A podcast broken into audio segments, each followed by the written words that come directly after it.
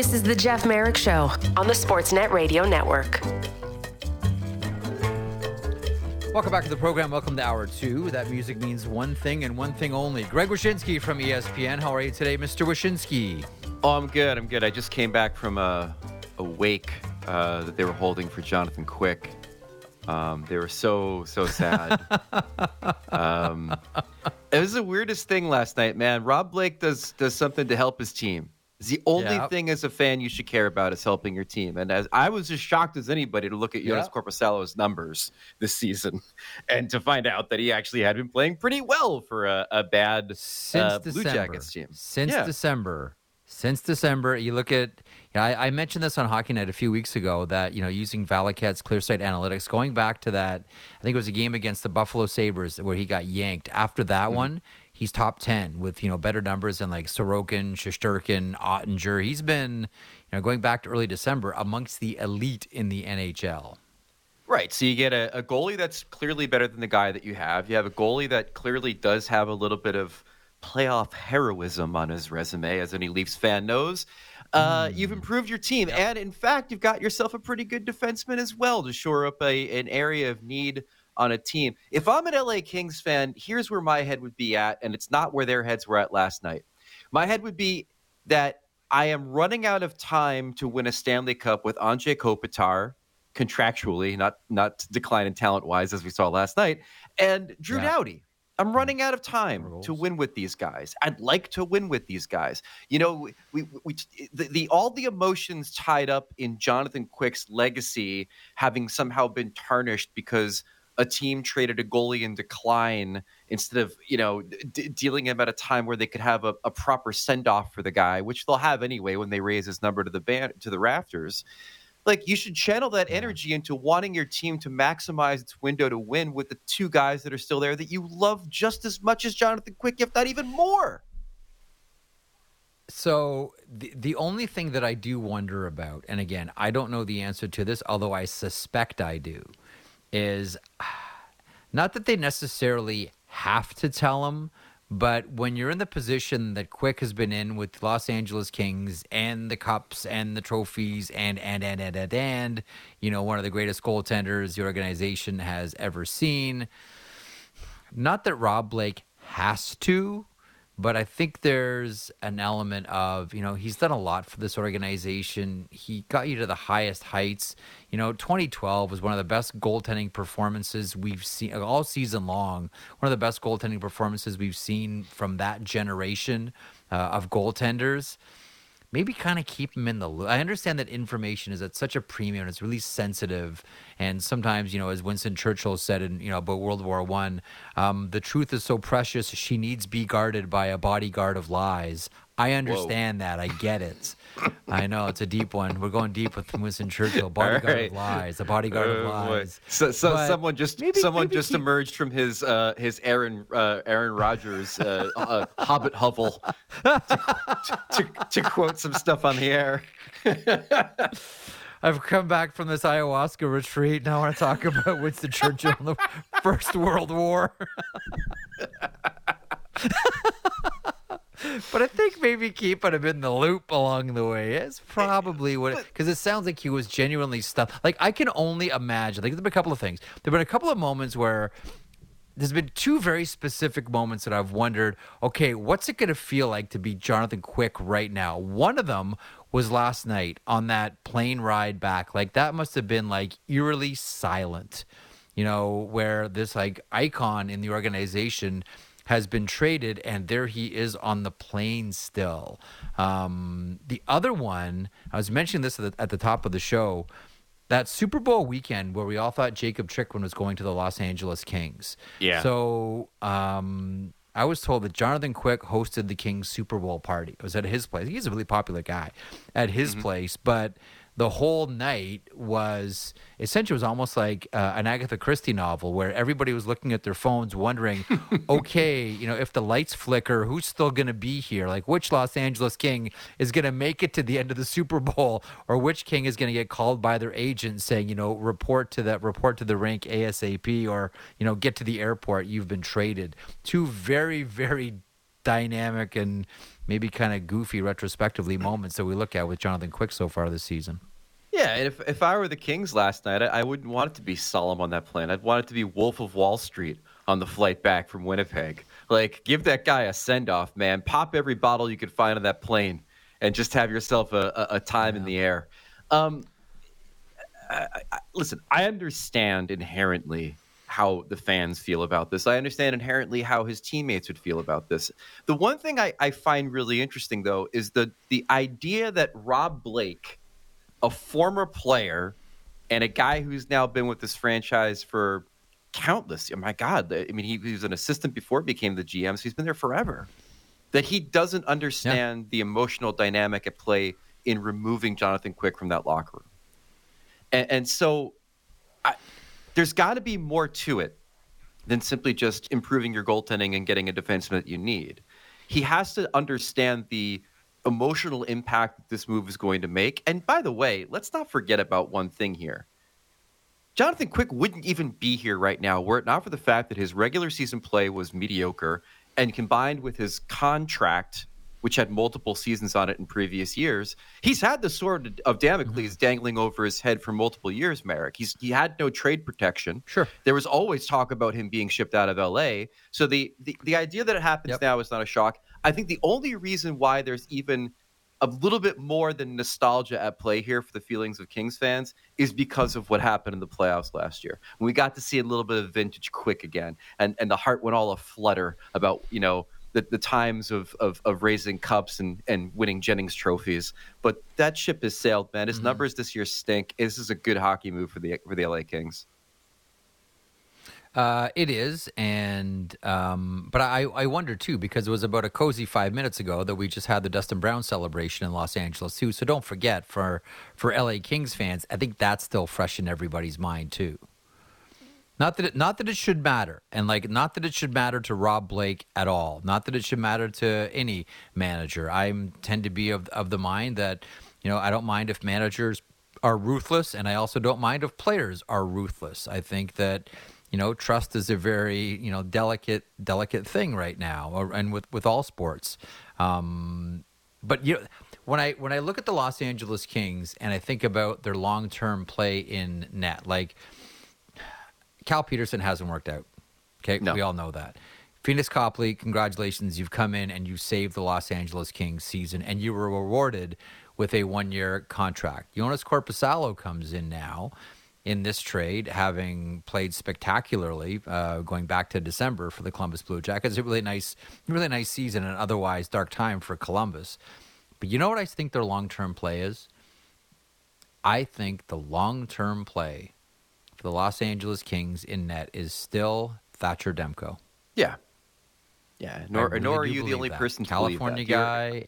Completely. Completely. I know. I know. It's out. Total it's very, sense. very much out there, and I, I think that is ultimately the play here.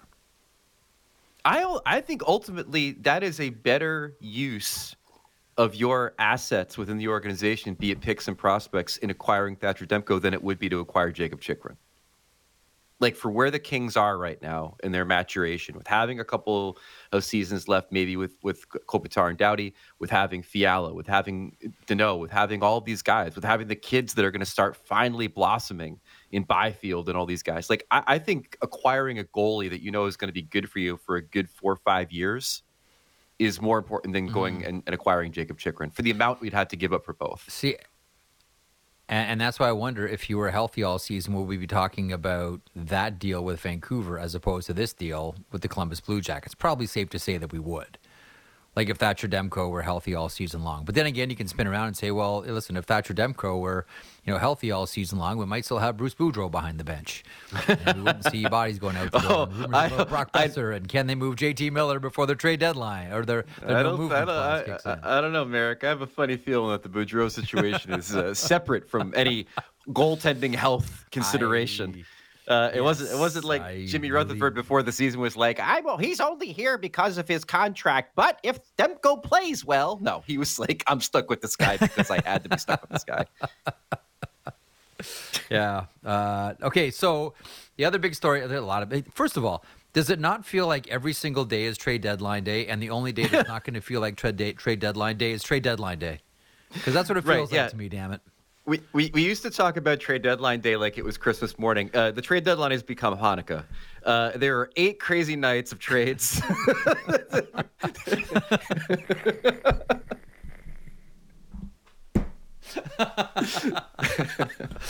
Yeah, it's gonna be. Uh, and listen, like uh, for us at Sportsnet, it's gonna be the. I mean, Elliotte and I are probably gonna have the uh, the easiest gig sitting at the at the trade desk, where we're just gonna be, you know, you'd be looking at the top of our heads and our thumbs, and, and that's it. It's gonna be back to you, David. Back to you, Carolyn. Like that's pretty much the way it's sizing up. Like this has been one of the most bizarre trade deadline weeks. Wish that we've ever seen. You've been part of a bunch of them. You've covered the sport forever. Is this not the goofiest one that you've ever seen?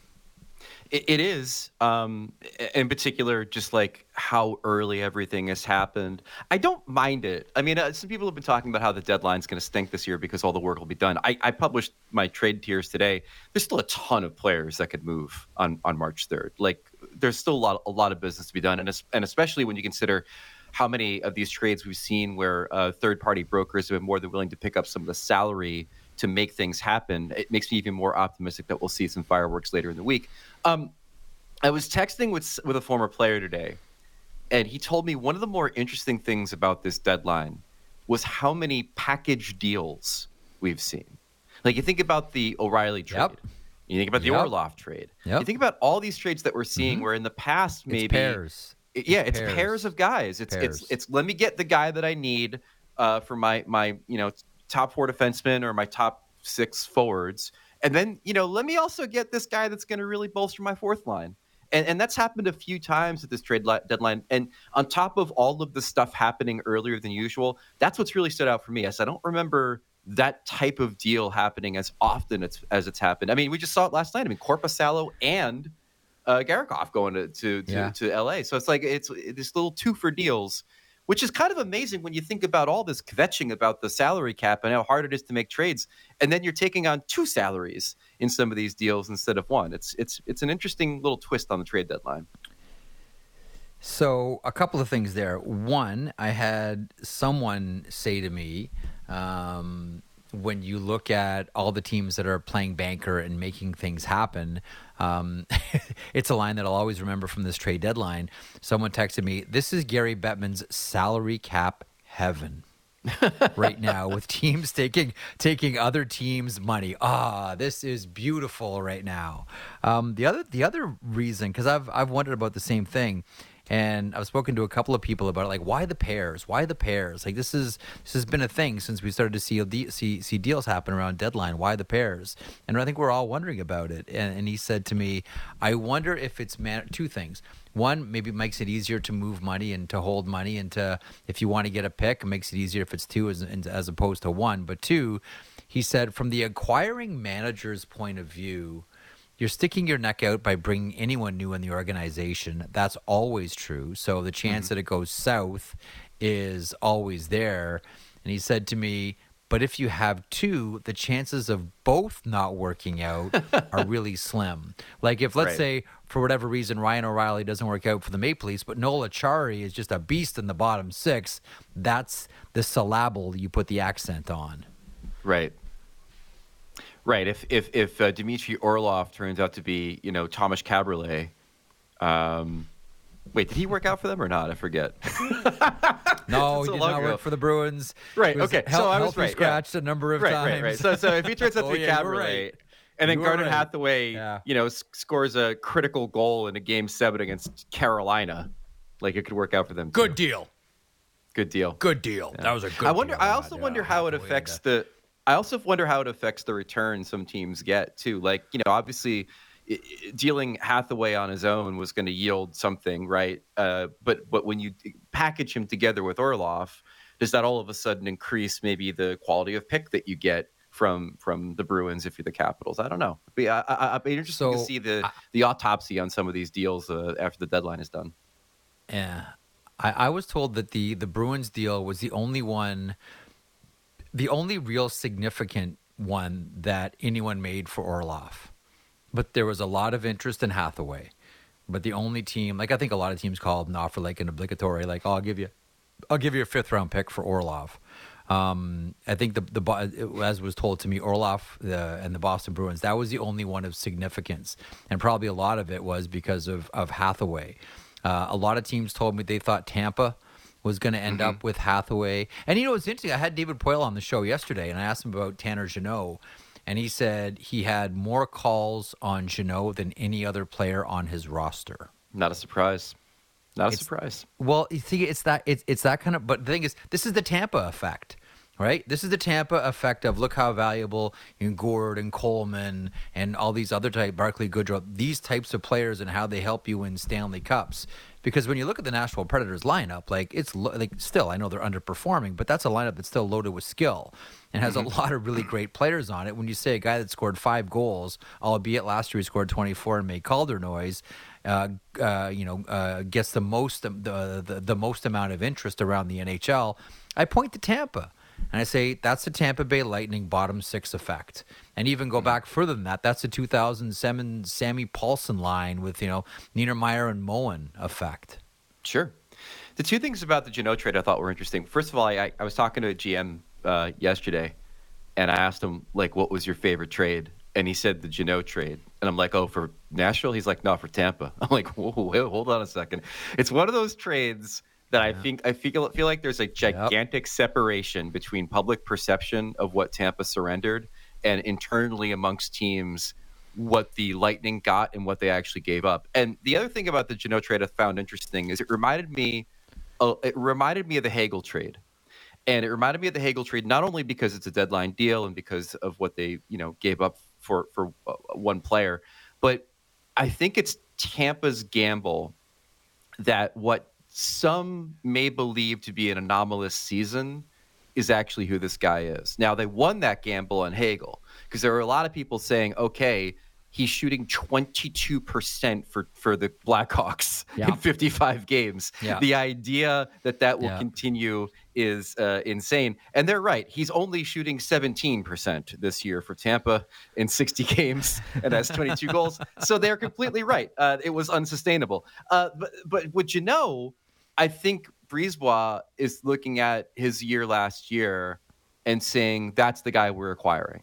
Like we believe that he has that type of upside to go along with all the intangibles that he also has, and and that's I mean I, am never betting against Julien Brisebois on a deadline deal for a, a, a depth player right? And and I think it's a reasonable gamble to take yeah. to have. And if that's the case, then I think the package they gave up for him is going to be looked at favorably, unless of course one of those picks becomes like you know. Some Tage Thompson, right? So like, you gotta always be worried about that. so, so one manager that I spoke with um, said this because I asked about the Jeannot deal, and he said, uh, we'd love to have a player like Tanner Jeannot, but we're not in a position to overpay, and Tampa is. I said, What do you mean by that? And he said, When you're as close to the Stanley Cup as the Tampa Bay Lightning are, you can afford to overpay. We're not that close to the Stanley Cup, so we can't overpay. Like no one's going to criticize that deal. To your point, if if the Tampa Bay Lightning win the Stanley Cup, because is it an overpayment? Well, by a lot of standards and a lot of measurements, well, yeah, that's a, a pretty sizable overpayment for Tanner Jeannot. But when you're that close to the Stanley Cup, y- you have um, how should I phrase it? You have the luxury of having the ability to overpay. Mm-hmm. Like, and that's not a luxury that a lot of other teams who aren't close to the Stanley Cup because they would just get destroyed. You know, right. like pick a team that's like just like cl- trying to scratch and claw their way in right now. Edmonton. Like if a team like the Calgary Flames or you know, uh, well Calgary, right? You know, a few, a few points out. But if you make a deal like that and you give up that much for Tanner Jeannot, you're saying like to Brad Treliving, like what are you what are you doing, mm-hmm. giving up that deal? But everyone looks at Tampa and says, well, they could win the Stanley Cup. Who cares about picks? Yeah. You know, and, and with, with, all due respect thing, to Cal Foote, it's taken a while for him to get to the NHL. The beautiful thing about all of this is that Vasilevskiy, Kucherov, Hedman, and Stamkos are all 28 and older. In Hedman and Stamkos' case, they're 32. And there's something absolutely beautiful about a team not giving a damn about what the next thing looks like for the Tampa Bay Lightning when those guys age out. They just don't care. They're like, we mm-hmm. got them now. They're in their prime. We're going to spend every bit of capital and prospect that we can dig up to go and trade for Tanner Jeannot and and uh, and, and and Nick Nick Nick Paul uh, every deadline in order to try to maximize the number of Stanley Cups that we win with these guys. And I guarantee you that in like four years, when the Lightning have faded and Jon Cooper's coaching someplace else, and one of these guys is now, you know, in his salad years with a team trying to win their first Stanley Cup, none of the Lightning fans will mm-hmm. care. They will have had a, multiple boat parades. They will have loved this team and loved the the the the chance every year yeah. to try to win. Like it's a beautiful thing to see. There's no reason why your responsibility as a manager needs to be empire building. It needs to be win cups, get banners, worry about the thing that happens next when it happens next. And oh, by the way, maybe that's just you win the lottery again. Who's to say? Uh, real quick, uh, Elliotte Friedman reporting he's hearing Lars Eller to the Avalanche. Oh my God, Washington Capitals. Perfect. Lars Eller is one of my favorite Lars guys Eller this deadline because he I, is. I he love is, him. I've always you and I would talk about yeah. Eller back when he was on Montreal. Yeah, yeah.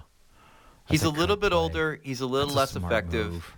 but that dude's got got eons of playoff experience now, and and he does all the little things right. I don't I don't think he solves their second line problem at center, but he certainly you know gives them another really important body on that team. That's a great deadline move for them. I love that for them. I I, I think we're all I like. There's a big part of me the thought that um, you know Nick Schmaltz was going to end up there. I don't know how they would make that work cap wise um, now or mm-hmm. in the future. Certainly not when you know Nathan MacKinnon's mega deal kicks in. Um, but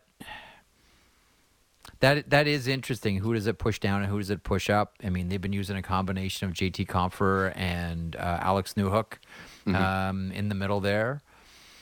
Mm. I don't know. I, I still don't think that Colorado is done here.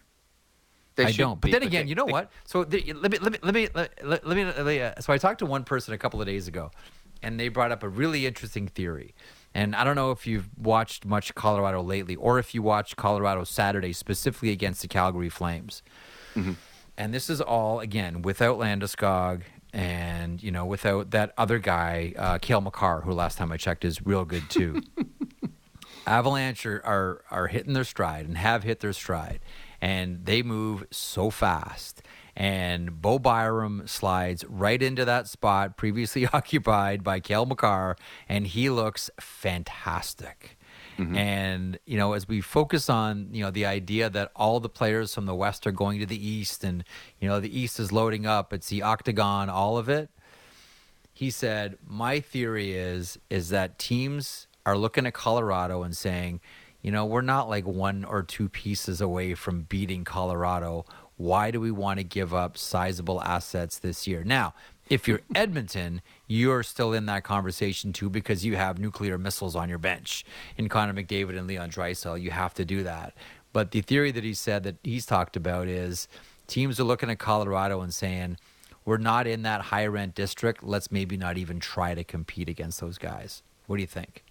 I think it's an interesting theory, but it sort of defies logic when you look at the age of Joe Pavelski, when you look at the the the, the, the talent situation on Winnipeg, and, and they're not going to have Dubois after this year. Like there's there's windows to win for these teams that are very well defined, and and I have a hard time believing that like Jim Nill and Kevin Cheveldayoff are like ripping the phone cord out of the wall because they're they're afraid of Landeskog coming back. Like like you've got to you've got to maximize your chance to win. it may, it may it may be a situation where other teams do feel that way. I mean, like there's obviously no reason for for the Kraken to go all in. There's a little bit of urgency, I think, for LA, like we talked about before. But the fact remains, though, and, and this kind of feeds the conspiracy theory that you've espoused here, is that I mean, outside of yeah. LA, no one's really made the big move. I've, I've been waiting for Dallas to make the big move, and maybe they would have made one if Patrick Kane I didn't do the same thing that. Yeah, if Patrick Kane didn't do the same thing that Panarin and Adam Fox did and say it's New York or bust, maybe he's on the uh, the stars right now. But uh, but I've been waiting for Dallas to make that move. They they certainly are set up for it. Two teams, Dallas and Carolina. And I've I've mentioned before. I wonder if Carolina's move is currently playing with the Calgary Flames. And Dallas. Wait, are you gonna, are you are you a Tyler Toffoli to the to the Hurricanes guy? Because I am. either to either Toffoli or Lindholm or Backlund? Yeah. No, I've been. That's that's my mine. My like. I, I think first of all, I don't think it's going to happen because I think Ca- Calgary's probably deluded themselves to believing that they're a contender. But I thought Toffoli was a Mm, I don't know. perfect guy on was that a tough team. one. Last. Yeah. Yeah, but, He but hold on. He could what, be. How much stock do you put into losses before the deadline? Like, are we are we now all of a sudden going to put Tyler Bertuzzi back on the table because Detroit got swept in Ottawa? I think that Steve Yzerman has contingency plans with a lot of teams for a lot of his players. I don't believe that Steve Yzerman is going to go, "Uh oh, we just lost two to Ottawa. Now what am I going to do? Better roll up my sleeves and get cracking." I think that you know whether it's you know he's he's called his you know old Detroit buddies all over the NHL or called other teams or you know uh, Julien Brisebois or whomever. I don't think that Steve Yzerman is going to allow anything to sneak up on him. I think Steve Yzerman is a planner, that's obvious, and that he has an idea of what deals he can make. Should he make that decision that, listen, we just dropped two against Ottawa here and didn't look good in the process. We got to make a decision fast. What do we do with this season? I think that he has, and I, again, like I, I wonder about Tyler Bertuzzi with Dallas. I really, really mm-hmm. do, and that's two old Detroit buddies getting together on that: Jim Nill and Steve Yzerman. Yeah. I, I, I, I, I the one, the loss last night Steve. really, the loss last night really stung. Like you got, you got Husso between the pipes. Like you're coming off the loss the previous night. Like you got to get something out of that. That know little what's on the line. series. Yeah, that was a tough one last yeah. night. Well, the, the, the other the, the other thing that I think I was talking to someone about this this morning is I wonder about them with Jacob Chychrun. They have the cap space, they have the assets, they have the need. He still fits their timeline. It's funny, isn't it? That like I, I I referenced this this morning on Twitter that you know Jacob Chychrun is like I got to get out of out of Arizona. I'm tired of this losing. And then like the teams that are still in the derby for him are Detroit, Buffalo, Ottawa, Columbus. Columbus. like it's not to say that he won't be you know hitching his his his uh, hitching a ride on a comet on one of those teams. I mean Buffalo, I think we all know is has got a lot of upward Buffalo, mobility as a yeah. contender. I mean people like what Ottawa's building. I mean Colum- Columbus, if they end up with Bedard, is probably you know going to be a, a, a real a real good team. Um, but at the same time, it is Okay, kind let of me- funny hang on, we, hang on, we, go, we go from L.A. to to you know those teams. Let me ask you this then. What would be the bigger story? Chychrun getting traded or not getting traded by Friday? Getting traded. I think we all understand Bill Oh, Armstrong. Dude, Bill Armstrong's got a price in mind. If he doesn't get have it met, then Chychrun just plays again, and and then it gets done in the summer. Like he's he's not. I mean, I I, I honestly would not be shocked. if you're he- hang on if you're if you're if you're the agent do you not go nuclear on this one it's been two years I'm so tired of this. Who cares? Is he is he getting paid? Yes. Did he make a trade? oh no they have. They haven't. they no they, they they haven't they haven't and it's been public and all of it and you're gonna just keep Yeah. dragging him through this again If you- if you request a trade- draft. If you drag request a trade, again Well, hold on. If you request a trade, then the team goes, okay, we're going to try to trade you. And, and, and part and parcel of that agreement is that in this case, you don't play. We want to make sure that you're healthy. We want to make sure that you're, you're raring to go. We're not going to play you. If you want your ticket punched out of this, uh, out of ASU, then you're, we're just not going to play you. And so that's the agreement that you make. If you request a trade, then, then the trade has to be made on the on the team's terms terms. And and I, they're clearly trying to get something done. They're clearly trying to make it happen.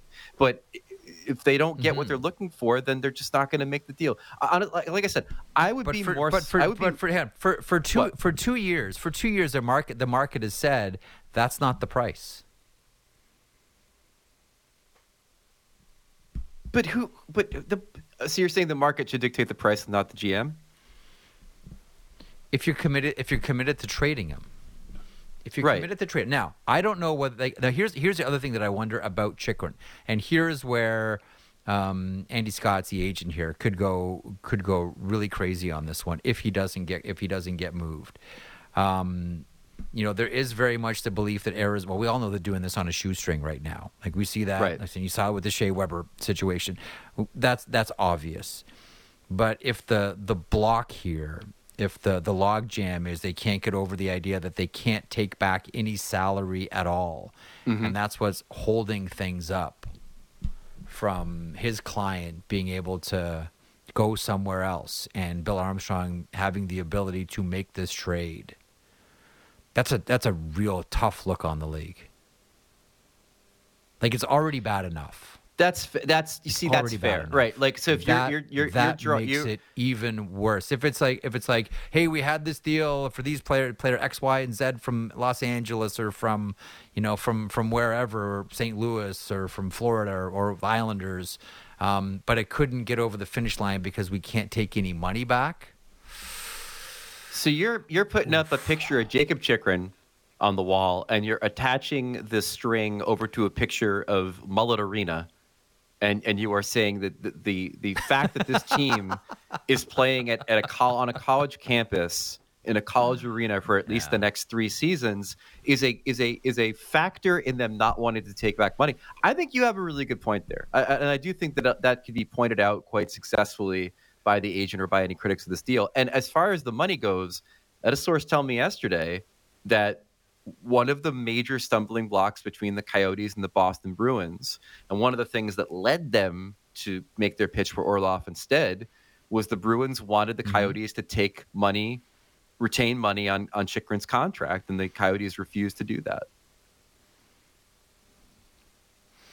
Again, it's the refusal to take back money. Like it's a, that's a common like when you talk to you know various teams about what they've discussed and, and how they're trying to make a make a deal happen. The common denominator is we don't think Arizona can take any money back.